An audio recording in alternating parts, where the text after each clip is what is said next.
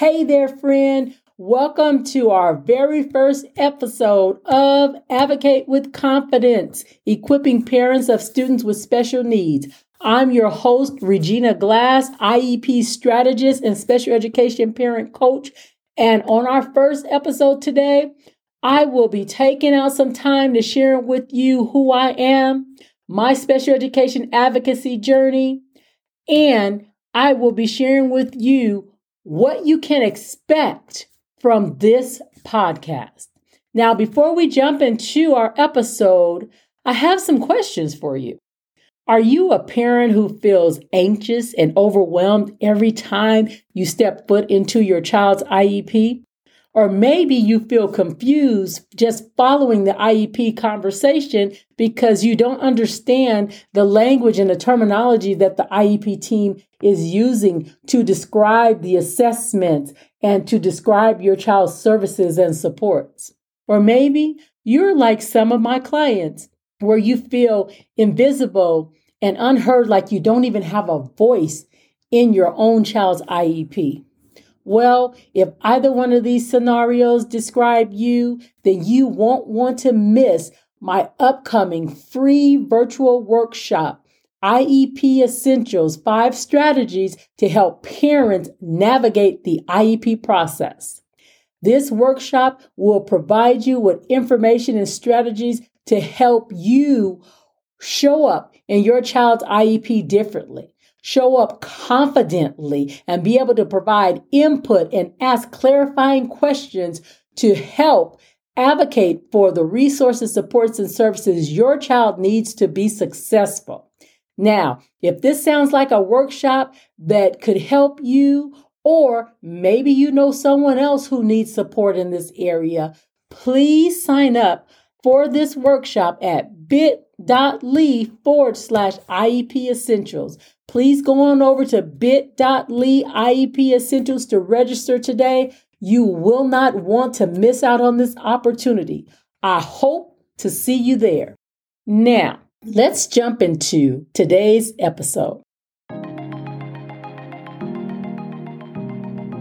Welcome to Advocate with Confidence.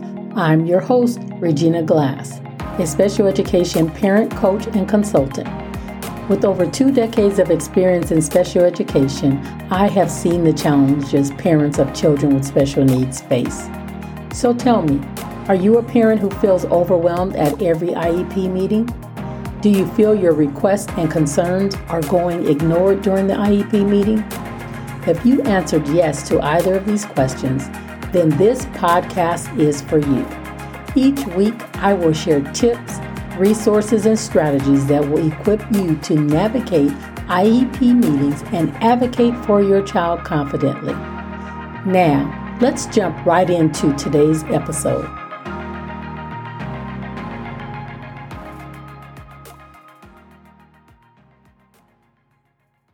First of all, you may be wondering what even makes me qualified to talk to parents about advocating for their children and special education in the IEP process? Well, let me tell you a little bit about myself. Now, I am going to be transparent. I am not a parent of a student with disabilities. However, I have many loved ones and close friends that I have advocated for their children with special needs. I also have worked closely with hundreds of parents of students with disabilities in the public school system for almost 20 years. And I have seen firsthand the challenges these parents face and their need for information, for resources, and for a community to support them on their special education journey. Their children are facing many times what seems insurmountable inequities in education. Some of those inequities include their children not being allowed the opportunity to interact with their general education peers and be exposed to the general education setting. In fact, did you know that the average student with significant disabilities only spends about 20% of their time in the general education setting among their general education peers? Did you also know that Students with disabilities typically do not make adequate progress towards their academic goals, especially in comparison to their general education peers. Well, those are just two of the inequities that I know firsthand that our students with disabilities face. So, my goal through this podcast and my advocacy efforts is to help address many of these inequities in special education that students with disabilities and their parents face day after day. I also hope to, with this podcast, to empower parents of students with disabilities with knowledge and skills to confidently advocate for their children with disabilities while also learning to foster positive relationships with their IEP teams because I truly believe that the parents and our schools need to work together in order for us to truly do what's in the best interest of children. And parents, you hold the key and you hold the power to accomplishing this. Now, my introduction to the world of special education and my passion for special education advocacy all started with an amazing little boy named Anthony. Anthony was a foster child of one of my neighbors. And this little boy, he came from an uh, abusive home, sadly. And to be honest with you, he had not really attended formal school up until he was in the second grade. So, as you can imagine, he had many academic and behavioral challenges. And his um, foster mom, to be honest with you, did not even know how to support him.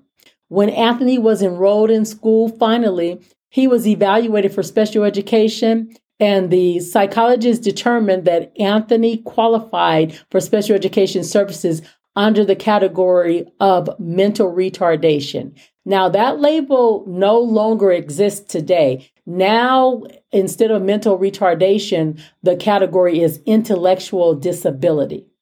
So, one day, Anthony's mother had expressed to me just all the challenges that she was having, and she asked me if I would start helping Anthony with his homework because she was at her wits' end and he just was not responding to her. So I agreed to do so. So I remember the first time working with Anthony, some of the things that stuck out for me was that he was an exceptionally bright young man. He had a lot of street smarts but with no real schooling, he was far behind his peers. Now, Anthony had a whole lot of energy and a short attention span. So, although I didn't have a educational background or a teaching credential, I realized that I needed to use high interest objects and activities to teach Anthony his colors and his shapes. For example, when I started teaching him his colors, I would say things like well, Anthony, let's play basketball with the orange basketball. Anthony, can you shoot a basket with the orange basketball? Now throw me the orange basketball so I can try to make a three pointer with the orange basketball. And then after we kind of practice this for a while, I'd say, Anthony, what color is the basketball? And Anthony, with a huge smile on his face from ear to ear, would say, Orange, the basketball is orange. Well, I used these same strategies with the brown football, which, by the way, was Anthony's all time favorite sport, the white softball, the yellow tennis ball, and the red beach ball. Well, after about two hours of practicing Anthony's colors using high interest objects and activities, guess what?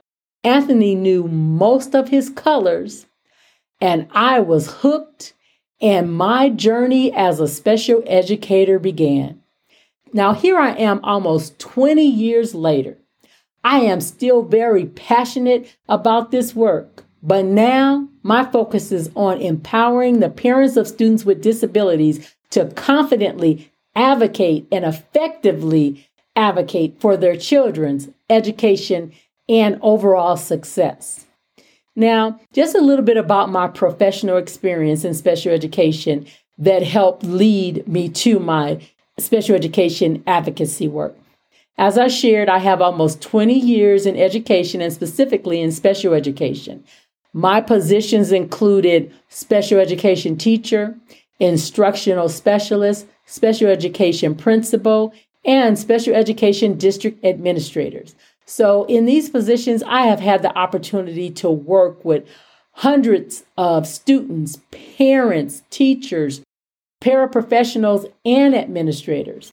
Now, for the last six years, I have worked as a special education district administrator where I've had the pleasure to work directly with parents of students with disabilities and their IEP teams to help them resolve conflicts and to reach consensus between the district and parent related to children's individualized education programs in order to help the team focus on the best outcomes for the student and make decisions that will help these students succeed in school.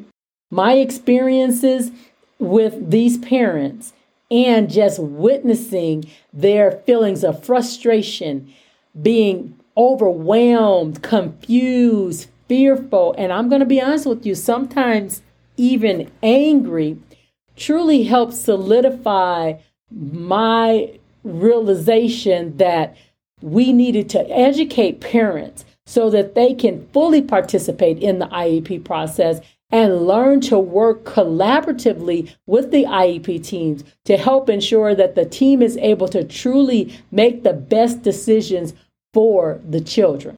Now, I recall an event that truly served as just, I'm going to say, a confirmation that I was called to support parents. This was just a pivotal event for me.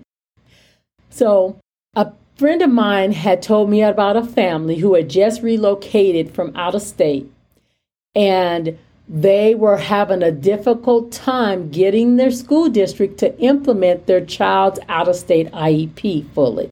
And so, two of the areas that the parent had shared that they were struggling with getting the district to implement was number one, the uh, a reading program. The out of state district had um, included in the IEP a specific reading intervention program that the child was to participate in in order to work on decoding skills and comprehension skills.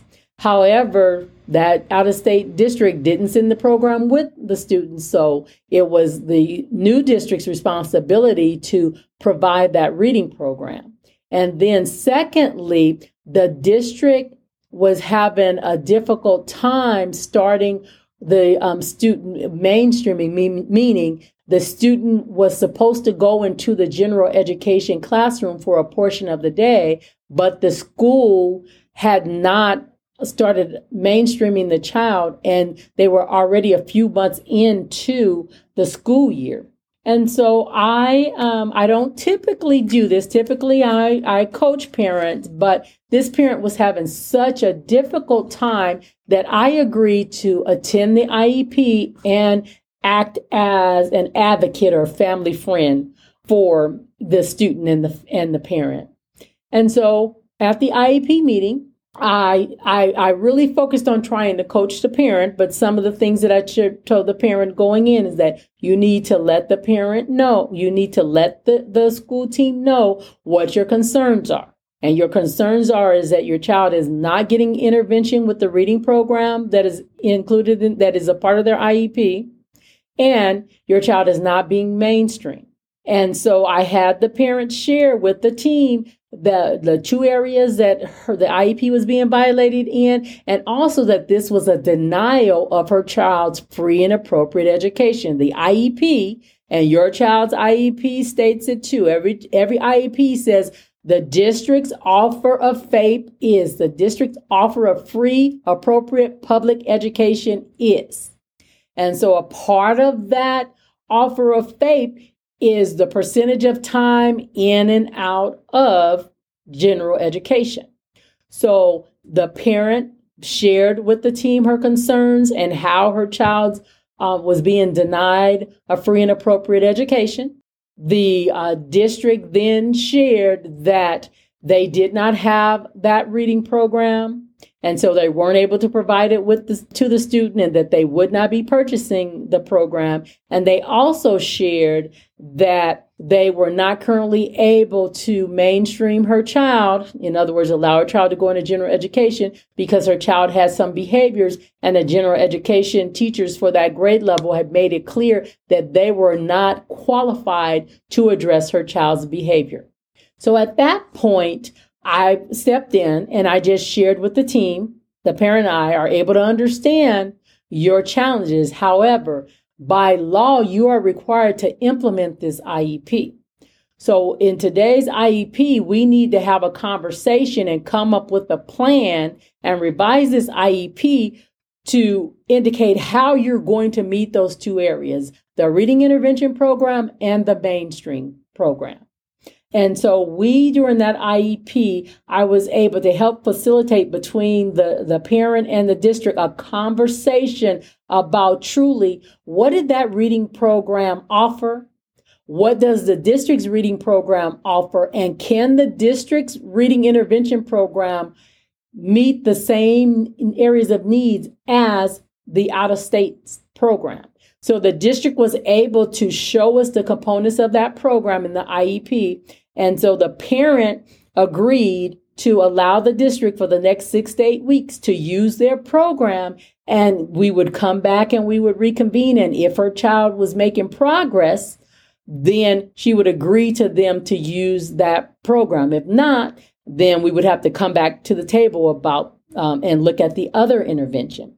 Secondly, we had a conversation about mainstreaming. And so I just ex- I explained to the team that we understand the concerns with behaviors, but it's this team's responsibility to feel to figure out how the behaviors are going to be addressed and how that child is going to be supported in the mainstream class so that they can go in and participate in the general education setting per their IEP. So as a team, we came up with a plan. Number one was to revise the behavior intervention plan with strategies to support the child's behavior. Number two, um, we agreed to send the instructional aide into the general education class with the student to help the student transition, to help manage the child's, the student's behavior and address the behavior and teach the child the skills he needed so that he could fully participate in the class.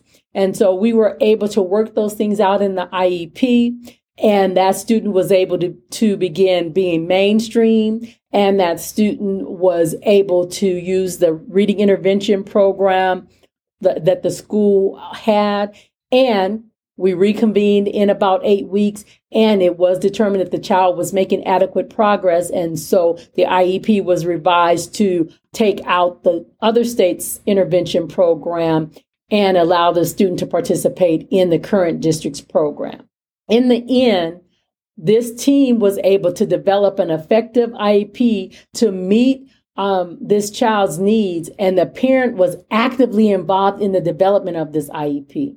And one thing that I, I really want to emphasize, and one thing that really just stuck with me is that the parent and the team were able to build a positive relationship, which set the foundation for how future IEPs were held and the implementation of future IEPs. I remember the parent sharing with me as we left the IEP meeting that she finally felt heard and that she felt confident and reassured that her child was going to receive the services and supports that were appropriate for her child. But she also shared that for the first time, she truly felt like an equal partner in the IEP and like she had a voice in the IEP.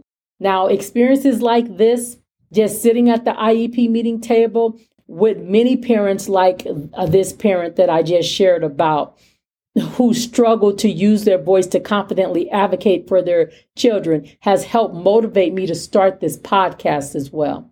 I believe one of the reasons that I am so passionate about empowering parents with a voice to advocate for their children is because I can relate personally all too well to how they're feeling. And that's because I too struggled for many years to use my own voice to advocate for myself in professional and personal settings for many years. I'll be honest with you, I remember many times leaving a staff meeting, a management meeting, and I'm embarrassed to admit it, even some family meetings, feeling frustrated and feeling unheard, like I wasn't even a part of the team. No, like I wasn't even in the room. Now, my desire is to use this podcast to educate and empower parents of children with special needs with the skills and knowledge necessary for them to confidently advocate for their children in a manner that fosters positive relationships with the IEP team. Because as I shared, this is not something that parents can do on their own. This is not something that the school IEP team can do on their own. We need all members, that includes parents and the school IEP team, to work together collaboratively to do what's best for children. On my podcast, I will be providing you with strategies, resources, and information on special education related topics, including special education law, navigating the IEP process, and how to use assertive communication to help you negotiate for the appropriate special education services, supports, and resources for your child during the IEP. I will also have guest experts, and even parents on the show to share their expertise and stories to help educate and inspire you on your special education journey. Who knows? Maybe you will join me one day as a guest parent on the podcast. I just want to share with you that I believe that God has a plan and a purpose for every human being on this earth. My purpose is to help ensure that students with disabilities are given the opportunities to develop their abilities, to make sure that they reach their full potential, that they find their purpose in life, and that they ultimately become productive members of their communities. Now, how I accomplish my purpose is by educating and empowering their parents and families to advocate confidently for them. Now, I just want to remind you again if you want to be able to walk into your child's next IEP meeting prepared to confidently and effectively advocate for your child's needs and work collaboratively with the IEP team to make the very best decisions for your child, please register for my upcoming free virtual workshop at bit.ly forward slash IEP Essentials. This workshop, titled IEP Essentials for Parents Five Strategies to Help Parents Navigate the IEP Process, is something that you won't want to miss. Now, I hope to see you there. Thank you for joining us for the first episode of Advocate with Confidence, equipping parents of students with special needs. Stay tuned for the next week's episode titled Three Things You Should Do Before Your Child's IEP Meeting. Hey, friend. Thank you for listening to today's episode. Now, before you go, please join our monthly newsletter, The Sped Edge. Head on over to spedgenuity.com to join. All right, friend, I'll chat with you again next week.